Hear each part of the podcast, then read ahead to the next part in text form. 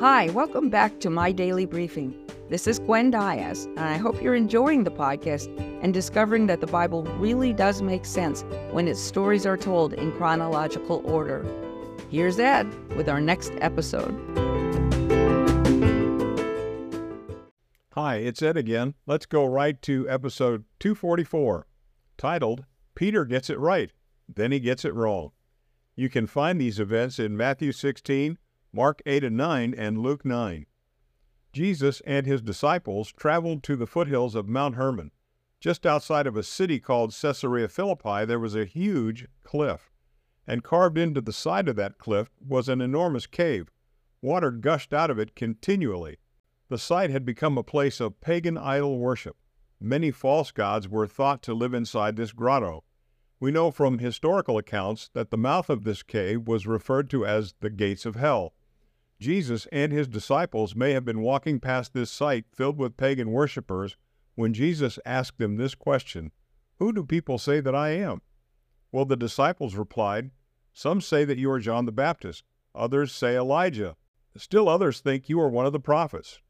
But, Jesus asked, Who do you say that I am? It was the ultimate quiz question. Peter spoke up. A direct translation of his response goes like this You are the Christ, the Son of the God, the living one. Peter understood that Jesus was the Messiah, the one everything in the Old Testament pointed to. Jesus responded, Simon, you are blessed because God Himself revealed this to you. And on this rock I will build my church, and the gates of hell will not stop it.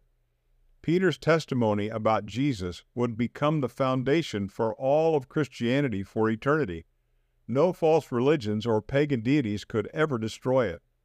Then Jesus promised to give Peter the keys to the kingdom of heaven.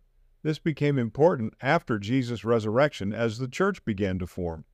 It was Peter's job to open the doors of Christianity to various groups of people as they became part of this new movement we call the church.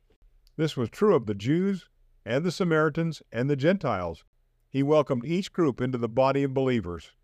Jesus instructed his disciples not to reveal this truth about who he was to anyone else just yet. Then he began to explain to them how his physical life would soon end. Soon they would travel to Jerusalem, and there he would be mistreated by the religious leaders. He would be killed. But on the third day he would rise again. Well, this information greatly upset Peter. He took Jesus aside and argued with him. This will never happen to you, Lord, he insisted. Jesus stopped him in his tracks. Get out of my sight, Satan. You are trying to promote your own plan instead of God's. The same man who had just received great wisdom from God had now fallen for one of Satan's tricks. He had become an accomplice of Satan by trying to keep Jesus from going to the cross. Jesus told his twelve disciples and others who were following him that if anyone truly wanted to be his disciple, they needed to deny themselves. They needed to put aside their own personal desires and be willing to follow him even if it meant suffering. If you are trying to save your own life, Jesus said, you will lose it.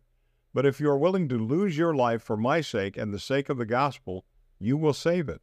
What good would it be if you gained the whole world and ended up forfeiting your soul? He challenged them. Then Jesus added this I tell you the truth, some of you who are standing right here will not die before you see the kingdom of God and its power. And six days later, three of his disciples discovered exactly what Jesus meant by that statement and we will cover that in our next episode. Think about it. Is living for Jesus the primary focus of your life? Or is it just a hobby you do when it doesn't get in the way of your own plans and agendas? In Colossians 3:17, the apostle Paul tells us that whatever we do, whether in word or deed, we should do it all in the name of the Lord Jesus, giving thanks to God the Father through him. Living life for ourselves only provides temporary pleasure. Living for Jesus has eternal rewards. Now go and live for Jesus today.